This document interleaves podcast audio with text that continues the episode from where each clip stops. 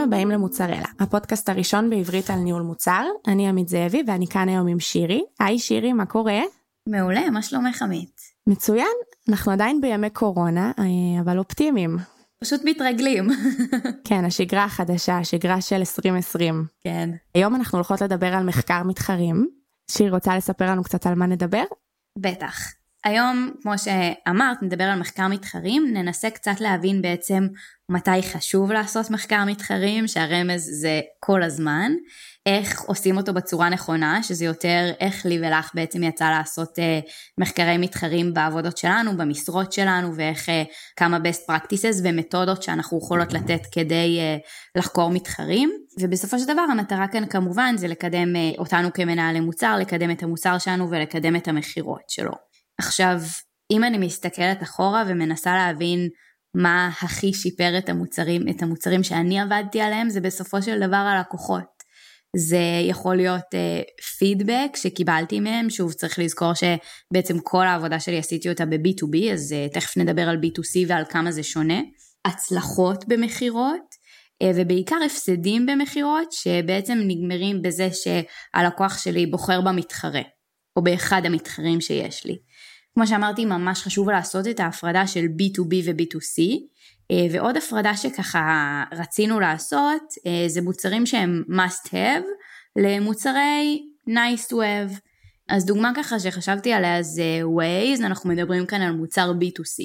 יש לי לקוח, הוא יכול להוריד את האפליקציה של Waze, הוא יכול לא לאהוב אותה ולעבור לאיזשהו מתחרה, נגיד גוגל מפס, אבל הוא גם יכול להחליט שהוא בכלל אולי לא צריך אפליקציית ניווט, אולי הוא זוכר מהראש את הדרך, או שהוא משתמש במפה. או שהוא לא נוהג בדרך כלל, ופתאום הוא סתם צריך את זה. כן, זאת אומרת, בפרק הזה מן הסתם אנחנו הולכים להתמקד בהפסד שבו הפסדתי למתחרה, ולא באופציה השנייה שהמשתמש פשוט נטש את המוצר ללא תחליף. למרות שכמו שדיברנו קודם ב-B2C די קשה לדעת את זה. זאת אומרת אני יודעת שהמשתמש מחק את האפליקציה שלי, אני לא יודעת האם הוא התקין אפליקציה אחרת, או שהאם הוא פשוט בחר שהוא היום יקרא ספר. ויש כמובן דברים שהם must have, זאת אומרת איזושהי רגולציה שאנחנו חייבים לבחור איזשהו כלי לצורך העניין, אני עובדת על מוצרים של אה, ניהול קוד פתוח, אין כרגע היום רגולציה, אבל לרוב הלקוחות, לרוב האנטרפרייזים יש מוצר בסגנון הזה. דוגמה נוספת יכולה להיות אה, ככה, אם אנחנו איזשהו אה, סטארט-אפ, אז להשתמש במערכת לניהול משימות, כמו ג'ירה או טרלו או מאנדיי. כנראה שאני אשתמש במשהו, אני יכולה גם לבחור לנהל את המשימות באקסל, אבל באיזשהו שלב סביר להניח שאני אשתמש באיזושהי אפליקציה כזאת, אז כאן בפרק הזה ככה נסווג את זה כ... אפליקציה או מוצר שהוא must have.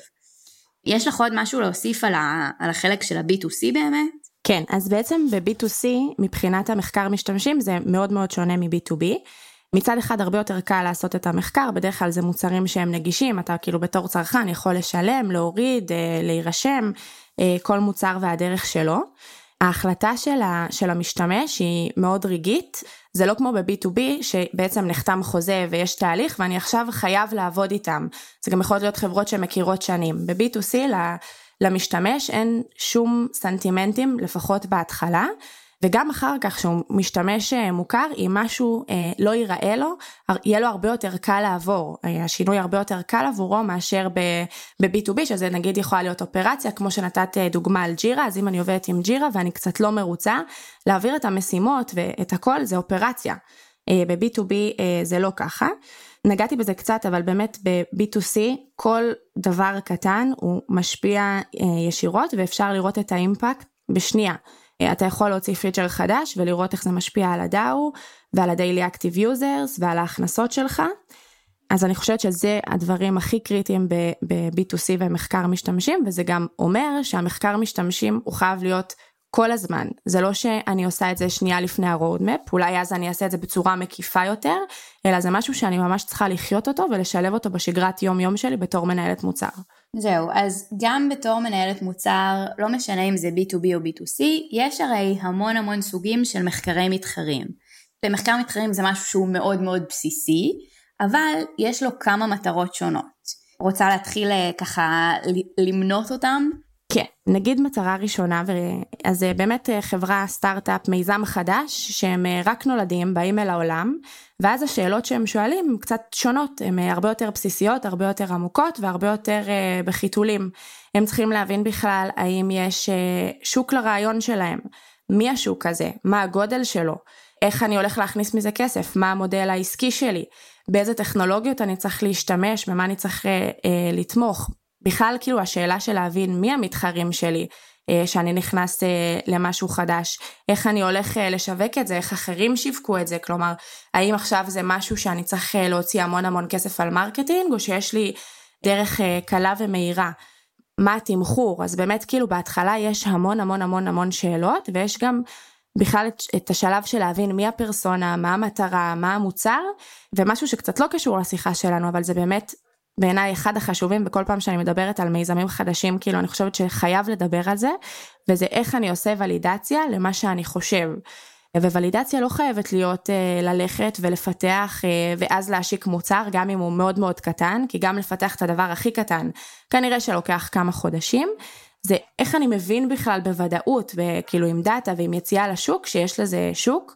אז נגיד אה, דוגמה שאני מאוד אוהבת זה Dropbox שכדי להבין בכלל אם יש שוק למוצר שלהם ושהם לא מקדימים את הזמן ושאנשים ישלמו על זה ויחשפו מידע הם פשוט הוציאו landing page שמסביר את המוצר וראו כמה אנשים נרשמו. וזה נגיד דרך ממש טובה לבוא למשקיעים ולהגיד הנה עלינו על זה כאילו יש פה value שאנשים רוצים ושאני יכול לתת. בדיוק בעצם כאילו יש מחקר מתחרים שהוא כמו שאמרנו למיזם חדש ואז דבר ראשון זה להבין האם בכלל אני צריך אה, להקים את המיזם והדבר השני זה להוכיח למשקיעים שלי שבאמת יש כאן שוק.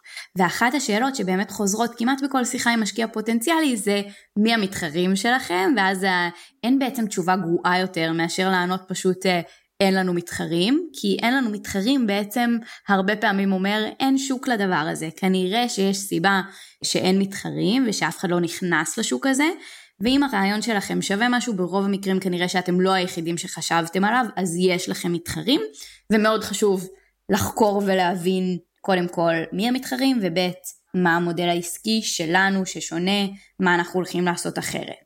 אני חושבת שגם את שני הסוגים האלה הם פחות רלוונטיים למנהלי מוצר שכבר כנראה עובדים בחברה ועובדים על מוצר קיים. נכון, הם יותר מתאימים ליזמים בדיוק. ואנשים בתחיל, כאילו בתחילת הדרך של המוצר. בדיוק. אה, משהו שלי באמת סוג של מחקר מתחרים שלי יצא לעסוק בו המון, זה עזרה לאנשי ביזנס, עזרה לאנשי מכירות, זה רלוונטי בעיקר בחברות B2B, שבהם בעצם אנשי המכירות צריכים לדעת למכור את המוצר, הם צריכים לדעת למכור את הפתרון. אני יכולה לתת את הדוגמה שלי, אני עובדת על כלי לניהול קוד פתוח. אנשי המכירות שלי צריכים למכור את זה לחברות, לאנטרפרייזים, לסטארט-אפים. הם אלה שבעצם צריכים לבוא ללקוח, לשכנע אותו, הם צריכים להילחם בקרב, אבל, וזה אבל מאוד גדול, אני זאת שצריכה לתת להם את הנשק. אני לא יכולה לבוא ולצפות מכל אנשי המכירות עד האחרון שבהם לדעת מה ה-value, לדעת מה החוזקות של המוצר שלנו מול המתחרים. זאת אומרת שבעצם אני כמנהלת מוצר חייבת לעשות את העבודה הזאת, חייבת לתת להם את זה באמת אה, מה שנקרא בכפית, כמה שיותר פרקטי. אנשי מכירות מן הסתם לא, לא יבואו עכשיו ויקראו 80 עמודים של אה, מחקר עומק על המתחרה שלי, גם אם לי זה רלוונטי מאוד. אנשי המכירות כמובן בלי לזלזל באף אחד, יש להם הרבה מאוד עבודה. אם עכשיו אני אכין להם איזה מצגת מפוצצת, ברוב המקרים הם גם ישכחו איפה הם שמרו אותה. אבל זה משהו שהוא מאוד מאוד קריטי, שאנשי המכירות ידעו מה החוזקות שלנו ומה החולשות שלנו. אנחנו בחברה שלנו בעצם פתרנו את זה באמצעות משהו שנקרא battle card, זה ממש כרטיסיות שאפשר סוג של לגזור ולשמור על כל מתחרה, שאני עוד מעט אסביר קצת יותר על מה יש בכרטיסייה הזאת ואיך אני חושבת שכדאי להנגיש את המידע לגבי התחרות לאנשי הביזנס ואנשי המכירות. אני גם חושבת שכאילו אמרת את זה אנשי הביזנס אבל כאילו קצת לחדד זה בעצם כל מי שבא במגע עם לקוחות, לדעתי בעיניי הוא חייב להכיר את המתחרים, אמנם אולי ברמה טיפה שונה, אבל מאוד מאוד חשוב כאילו להעביר את ה... לא אקרא לזה חינוך, אבל את המתודולוגיית העבודה הזו, שאם הם שומעים איזה סוג של כאב, אפילו הקטן ביותר, שעולה מהצד השני, הם חייבים להעלות את זה למעלה כדי שאתם תוכלו להתמודד עם זה. כי גם אם את בתור מנהלת מוצר יושבת ונפגשת, זה לא אותו דבר כמו שהיחסים שיש בין שני account managers שעובדים כל הזמן יחד ומדברים. ו... ברור, זה משהו ממש ממש קריטי. עוד סוג נוסף של אה, מחקר מתחרים יש לנו בעצם ברגע שאני בונה את ה-roadmap שלי. נכון. בעצם בבניית roadmap אני חושבת שעוד פעם זה קריטי לשני שתי עולמות אבל עוד יותר ל-B2C. כשאני בונה roadmap אני חייבת להבין אני בעצם משבצת כל חברה וכמה זמן שהיא משבצת קדימה אני חייבת להבין מה המתחרים שלי יעשו בזמן הזה, אני אמורה לדעת את זה עוד לפני, אבל עכשיו אני אמורה לעשות הסתכלות עוד יותר מעמיקה, להבין מה מתוך הדברים האלה, כאילו תמיד אנחנו רוצים אה, מילון דברים שישפרו, אבל מה הדברים שייתנו את האימפקט הכי טוב, ותמיד לפני הרודמפ נבין מה המטרות שלנו לאותו רבעון, שנה, חציון, אחד הדברים זה גם להסתכל שנייה לפני שאפילו אנחנו חושבים על פתרונות יצירתיים, סתם דוגמה אם הציבו לנו איזשהו יעד, זה לבוא ולהסתכל איך, איך חברות אחרות אה, טיפלו בזה, איך הן ניגשו לזה, להסתכל על חברות שעשו אה, גידול משמעותי באותו KPI שאני מנסה לשפר, לעשות reverse engineering ולהבין מה הם עשו ואיך הם הגיעו למצב הזה. ושוב, אם אני מסתכלת לדוגמה על, כמו שאמרנו ב-B2B, הרבה פעמים ברגע שאני בונה roadmap, יש לי גם את המתחרים והשוק, ויש לי עוד איזשהו אה, משהו חזק מאוד, שזה הפידבק של הלקוחות שלי שאיתם אני מדברת והפיצ'רים שהם ביקשו וכאן מאוד מאוד חשוב לאזן בין לאן השוק הולך זה בדרך כלל קדימה AI, אה, Machine Learning לבין מה שהלקוח שלי רוצה עכשיו שזה כפתור שיעשה לו אקספורט כאילו ו- וצריך כאן באמת לאזן. עוד דוגמה למחקר מתחרים שגם יוצא לנו המון לעשות זה איזשהו מחקר עבור אה, מוצר או פתרון חדש בתוך סוויטה של מוצרים. זה עוד אחד הפופולריים שבמחקרי המתחרים או משהו שיוצא לנו לעשות ממש ברמה אפשר להגיד החודשית או השבועית. יש לי עכשיו מוצר אני רוצה להוסיף פיצ'ר חדש, אינטגרציה חדשה, משהו חדש שהיוזרים שלי ייהנו ממנו ואז אני בעצם צריכה להבין האם זה משהו שהוא המתחרים הרגילים שלי כבר עושים או שזה משהו שממש פורץ לי לאיזשהו שוק חדש. אפשר לתת כאן את הדוגמה של Waze carpool, שבעצם Waze, המתחרה המפורסם שלהם זה גוגל מפס, ברגע שהם הוסיפו את Waze carpool, זה מוציא אותם מהמתחרים הרגילים שלהם למתחרים כמו נגיד עכשיו מתחרים במוניות, או באוטובוסים, או בזה שבכלל המשתמש היה הולך ברגל במקום לקחת carpool. אז זה ככה נותן להם עד שהם צריכים באמת לחשוב עליו. עוד דוגמה מאוד בולטת זה מחקר מתחרים כדי סוג של לקבל השראה או להבין איך אחרים עשו את זה. נגיד אם אני עובדת בפאבלישר, נגיד בוויינט ואני רוצה להשיק איזשהו נגן חדש, אני ארצה להסתכל על איך uh, עשו את זה באתר של CNN נגיד, גם אם CNN הוא לא מתחרה ישיר שלי, זה לא שה users שלי בוחרים בין ynet ל-CNN, כנראה שרוב ה users שלי יבחרו בין אה, ynet לבין, אה, לא יודעת מה עוד יש, וואלה ניוז. אבל אני ארצה להסתכל גם על אחרים בתחום, איך בעצם הם עשו את ה feature הספציפי הזה שאותו אני בונה כרגע. אמ, אז זה גם סוג של מחקר מתחרים. נכון, ועוד משהו, זה לא בדיוק מחקר מתחרים, אבל אני חושבת שזה משהו שבתור מנהלי מוצר חשוב שנשים בראש, אה, זה להסתכל על דברים כלליים בשוק. איך אה, מוצרים גדולים הצליחו, ולדוגמה יש את נטפליקס אה, שהתחילו ואת אמזון שהתחילו עם recommendations, והיום כאילו המון המון המון מוצרים משתמשים בזה גם אם הם מעולמות שונים לגמרי. כלומר אנחנו צריכים גם לנתח טרנדים וטכנולוגיות חדשות, ואנחנו יכולים לאמץ אותם לתוך המוצר שלנו גם אם זה, אם זה לא משהו ישיר. אז אחרי שסקרנו את כל הסוגים של המחקר מתחרים שהחלטנו לדבר עליהם היום, אז בטח אתם שואלים מאיפה מתחילים, אם אתם צריכים אה, להתמודד עם זה, אז מה בעצם עושים?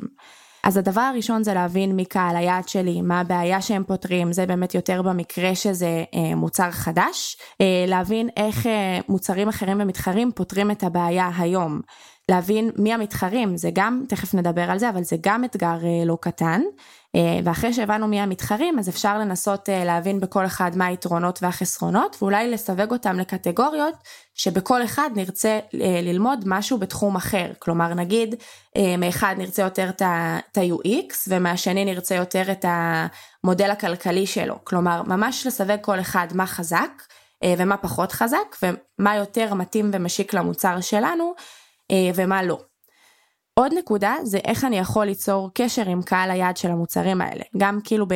אם המוצר שלי מאוד מצליח, תמיד חשוב שאני אנסה ללמוד מהצלחות של אחרים. אז להבין איך אני יכול לגשת עליהם, אם זה לעשות נגיד סקר, או אם זה איכשהו לזמן אותם, יש כל מיני דרכים, זה ממש משתנה בין העולמות, אבל נגיד בעולם של אפליקציות יש ממש דרכים שאני יכול לשאול אותם שאלות, להבין איך הם משתמשים במוצר. ואני חושבת שממש חשוב זה לעצור בדרך וכל פעם בנקודות שהחלטתם לאבד את המידע שאספתם ולנסות שנייה לראות את הכיוון ולהבין שאתם באמת בכיוון הנכון. שוב, הנקודה הזאת של לאבד את כל המידע, יש כאן לפעמים נטייה במחקרי מתחרים להיכנס ממש לביץ ולבייץ אה, של אה, כל מתחרה וכמה אינטגרציות אה, יש לי וכמה אינטגרציות יש לו, או לא יודעת, מה, נגיד אם אנחנו מדברים על משחקים, אז איזה שלבים יש לו ואיזה שלבים יש לי במשחק. ומחקר מתחרים בגלל שזה משהו שהוא מאוד, יש בו המון המון פרטים קטנים, לפעמים קצת קשה לקבל את התמונה הכללית.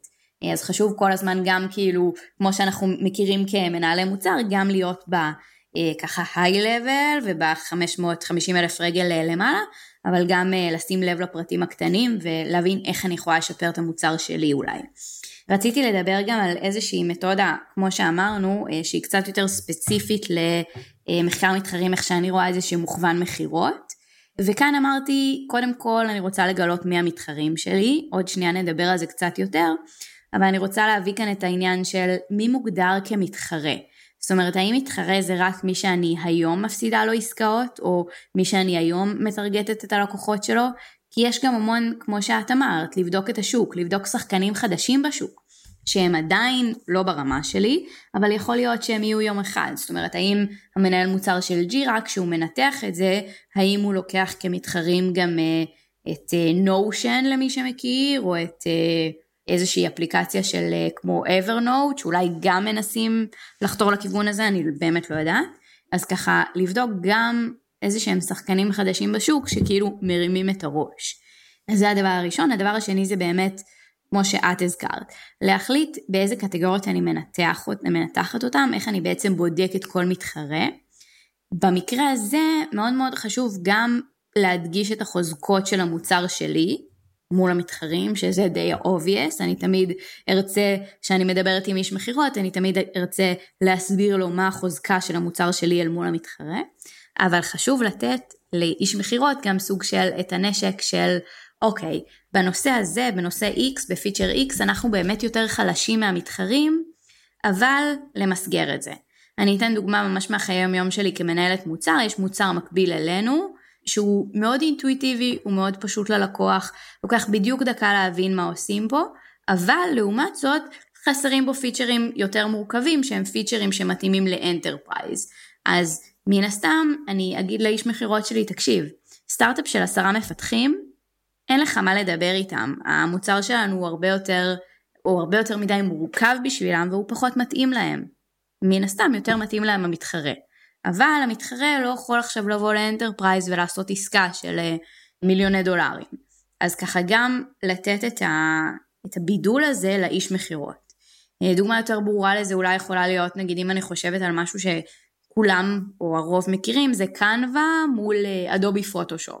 זאת אומרת יש כאן את אותו צורך, הצורך זה לעצב, אבל אמ, אפשר ישר להבין ש Canva זה לאיזשהו user קטן, פשוט לא למעצב, לעומת פוטושופ שהוא מאוד מאוד מורכב, מן הסתם הם לא מתחרים ישירים, אבל יכול להיות ש, שאם היו כאן אנשי מכירות הם היו עושים את ההבדלה הזאת.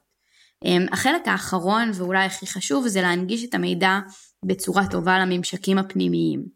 שכאן דיברנו על איזשהו battle card, על איזושהי כרטיסייה, שאצלנו מה שהיא בעצם מכילה זה קודם כל מי המתחרה. ממש כמה מילים. המתחרה הוא חברה אמריקאית עם איקס עובדים שהושקע בה ככה וככה כסף. המתחרה הזה, איך הוא ממסגר את עצמו? האם הוא פונה בעיקר לאנטרפרייזים, בעיקר לסטארט-אפים? מה הוא מנסה למכור? ממש לא יותר משתי שורות. הסוד כאן זה להיות מאוד מאוד אה, ספציפיים וממש לתת רק את המידע שצריך ולא, ולא שום דבר מעבר.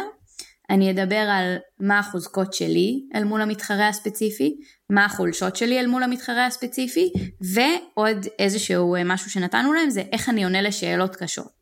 תמיד יש את השאלות הקשות האלה שכל לקוח בעצם ישאל כשנגיד אני מתחרה מול מתחרה X, אני כבר יודעת מה הוא ישאל, אני יודעת כבר... מה את עושה פחות טוב ממנו, בדיוק, כן. אני יודעת מה אני עושה פחות טוב ואני יודעת גם איך לענות לזה. אמ, ואיך בעצם לשכנע אותו ללכת על המוצר שלי, למרות שכן יש את הפיצ'ר הזה שאני פחות טובה בו. אז זה מאוד מאוד חשוב ההנגשה הזאת, זאת אומרת אם בעצם עשיתי את כל המחקר מתחרים אני יכולה לעשות אותו בצורה מדהימה, אה, ויש לי, זאת אומרת זה ממש איזשהו סוג של אה, משהו שאנחנו נכוונו בו.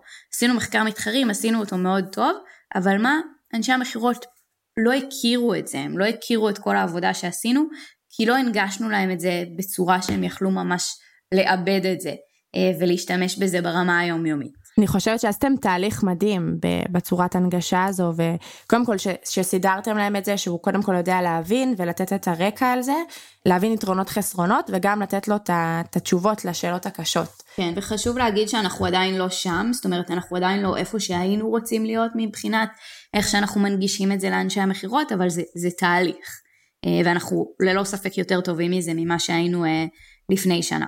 אז אני חושבת שדיברנו על מלא מלא דברים שאנחנו בתור מנהלי מוצר צריכים לעשות, ואולי זה קצת מלחיץ, ואנשים שואלים אה, האם הם צריכים לעשות את כל העבודה. אה, אז אני חושבת שבתור מנהלי מוצר, אז כולנו יודעים שבסוף אה, שדברים נכשלים זה אחריות שלנו, גם אם זה היה משהו שלא קשור ישירות לעבודה שלנו ולא קשור נגיד לאפיון או לנקודות הספציפיות שלנו, ובגלל זה חשוב שאנחנו נהיה חלק מהתהליכים האלה. לא תמיד אנחנו צריכים לעשות uh, את כל המחקרים, יכול להיות שתהיה מחלקה ספציפית שעושה את זה. Uh, יכול להיות שיהיה מישהו בצוות ה product uh, שמוכוון יותר לעשות את זה, יכול להיות שזה משהו שנחליט לתת לאנשים שנכנסו לצוות בהתחלה לעשות, יכולות להיות המון המון קונסטלציות ודרכים לעשות את זה, אבל מה שחשוב להבין זה שאנחנו אחראים על לעשות, על להכווין את המחקר, לוודא שהוא נעשה על המוצרים הנכונים, אה, שבמוצרים האלה מסתכלים על הדברים הנכונים ועל מה שאנחנו רוצים שיסתכלו, אה, וכל פעם שאנחנו מקבלים איזושהי אנליזה, מאוד חשוב זה שנשאל את השאלות הנכונות ונאתגר את מה שאנחנו רואים. וגם בכל התהליך הזה של מחקר משתמשים, תמיד צריך להיות גם פה מוכווני דאטה. אה, ולכל דבר ש... מישהו אה, אומר או שאתם מציגים ואתם רוצים לחלחל את זה, חשוב להבין ו- ולהראות למה זה חשוב להסתכל דווקא עליו. אה, כלומר דרך מסוימת זה כמה כסף הוא מכניס, כמה יוזרים יש לו, ועוד משהו שבתור מנהלי מוצר ממש חשוב שנעשה, זה כמו ששירי אמרה, זה לחלחל את זה לתוך הארגון. בין אם זה לאנשי מכירות, ל-customer success, למחלקות השונות שמשפיעות על המוצר. ממש חשוב שאנחנו נדע לתת להם את המידע בצורה הפשוטה ביותר, וגם דרך אגב אחריותנו לוודא שהם משתמשים בו כמו שצריך. אני ממש ממש מסכימה. טוב, אם ככה הגעתם עד לכאן ואתם לא בטוחים איך לדעת מי המתחרים שלכם, שזה בעצם השלב הראשון פחות או יותר, אז נתנו כאן כמה ככה נקודות. הדבר הראשון שאני חושבת שמאוד מאוד עוזר אה, אצלנו, לדעת אה, מי המתחרים ומי גם המתחרים החזקים זה משהו שנקרא win-loss analysis, בעצם לעשות איזשהו ניתוח של מתי ניצחתי בעסקאות ומתי הפסדתי. ואם הפסדתי אז למי הפסדתי? נגיד לקחת עכשיו את השנה האחרונה, יש הרבה פעמים בחברות, שוב אם אתם חברות יותר מסודרות אז יש הרבה פעמים הכל מתועד בסיילספורס אם אתם עושים את זה כמו שצריך, שאלה, אני פחות מעולם ה-B2B, אבל אתם יודעים תמיד אה, למי, למי הפסדתם את העסקה? אז כן, בדרך כלל בגלל שאנחנו מוכרים לאנטרפרייזים אה, יחסית ככה מבוססים וגדולים, אה, הסייקל של המכירה לוקח הרבה מאוד זמן, הרבה פעמים גם חצי שנה. בדרך כלל הלקוח יגיד לנו את מי הוא בוחן חוץ מאיתנו. אמ, זאת אומרת, אנחנו יודעים שאנחנו מתחרים מול מתחרי א', ב' וג', אנחנו בדרך כלל, אם איש המכירות אה, יש לו מערכת יחסים טובה עם הלקוח, הוא בדרך כלל יגיד לו, תקשיב, בחרתי במתחרי א', והרבה פעמים גם האיש מכירות ידע להוציא ממנו את הסיבות, והוא יגיד לו, בחרתי בהם בגלל שיש להם את פיצ'ר X שלכם לא היה. יכול להיות שהוא גם לא יגיד למה, ויכול להיות שהוא גם יגיד סיבה שהיא לא באמת הסיבה, אבל כן, לדעת למי אנחנו מפסידים זה יחסית בסיסי, ובוא נגיד ב-95% מהעסקאות אנחנו יודעים למי הפסדנו. ואז אחרי שמצטבר לנו יחסית הרבה מידע על זה, אנחנו ממש יכולים לראות כל מיני uh, דברים מעניינים. אז קודם כל אני אדע מי המתחרים שלי, אני אדע לאיזה מתחרים אני בדרך כלל מפסידה ואת איזה מתחרים אני בדרך כלל מנצחת, והרבה פעמים אני אדע למה. אז זה דרך טובה לדעת מי המתחרים שלי וגם כמובן לקבל עוד הרבה מאוד מידע חשוב. יש חברות כמו פורסטר וגרטנר שעושות ככה ניתוחי שווקים אה, אה, ומנתחות חברות, אה, בטוחה שהרבה כאן, שהרבה מאזינים מכירים אותם, ואז בעצם אפשר להסתכל בתחום שלי ולהבין, אוקיי, את מי הם מחשיבים כמתחרה שלי. כמובן כנסים, זאת אומרת, כשאין קורונה אז אפשר ממש לראות את המתחרים פיזית, ללכת לדוכנים שלהם ככה, לרגל ולהוציא מהם מידע רלוונטי. אמ, אבל גם היום יש וובינארים, אנחנו יכולים פחות או יותר להבין אמ, מי המתחרים הבולטים בסוגים ספציפיים של מוצרים. משהו שיכול להיות יותר רלוונטי לככה דברים יותר קטנים, או, ל... או יכול להיות ל-B2C, זה מילות המפתח שלי בגוגל. זאת אומרת, אם אני מדברת על, אה, לא יודעת, אני עכשיו יש לי עסק של ביטוח כזה אונליין, אמ, אז אני יכולה לחפש אה, את מילות המפתח שאני מטרגטת דרכן בגוגל ולהבין מי עוד, איזה עוד חברות עולות על אותן מילות מפתח בעצם. מגניב. אז עשית לנו סיכום יפה לאיך אני, אנחנו מבינים אה, מי המתחרים. יש עוד משהו שאת אה, רוצה להוסיף לפני שאנחנו מסיימים? אני חושבת שמה שבאמת חשוב להדגיש, מחקר מתחרים זה לא משהו שאוקיי, עשיתי וסיימתי אותו. אה, מחקר מתחרים בעצם מכל הסוגים, ש... כל הסוגים שהזכרנו זה ממש עבודה יומיומית. אנחנו צריכים כל פעם לרענן את זה ולוודא שזה עדיין אה, רלוונטי, בגלל שכמו שאנחנו מתקדמים וכל הזמן מוסיפים עוד ועוד פיצ'רים, גם המתחרים שלנו עושים את זה. אה, ואנחנו צריכים להבין האם הניתוח שעשינו לפני חודש הוא עדיין הניתוח שהוא מהימן למציאות, ולא פתאום להבין שרגע, המתחרה שלי בעצם כבר השיג אותי והוא עושה את כל הדברים שאני עושה ועוד. נכון, וגם אני חושבת שבטווחי זמנים מסוימים, מתחרה שהיה מאוד קטן ולא התייחסתי אליו, פתאום יכול לתפוס uh, תאוצה, uh, וחשוב שאני בתור מנהלת מוצר יבין וישים לב לזה וידע להגיב לזה. כן. טוב, אז מקווה שנהנתם מהפרק. תעקבו אחרינו uh, בפייסבוק, תגידו לנו על מה אתם רוצים uh, לשמוע. תודה שירי, היה לי ממש כיף. תודה לך. ונתראה בפרק הבא. ביי ביי. ביי.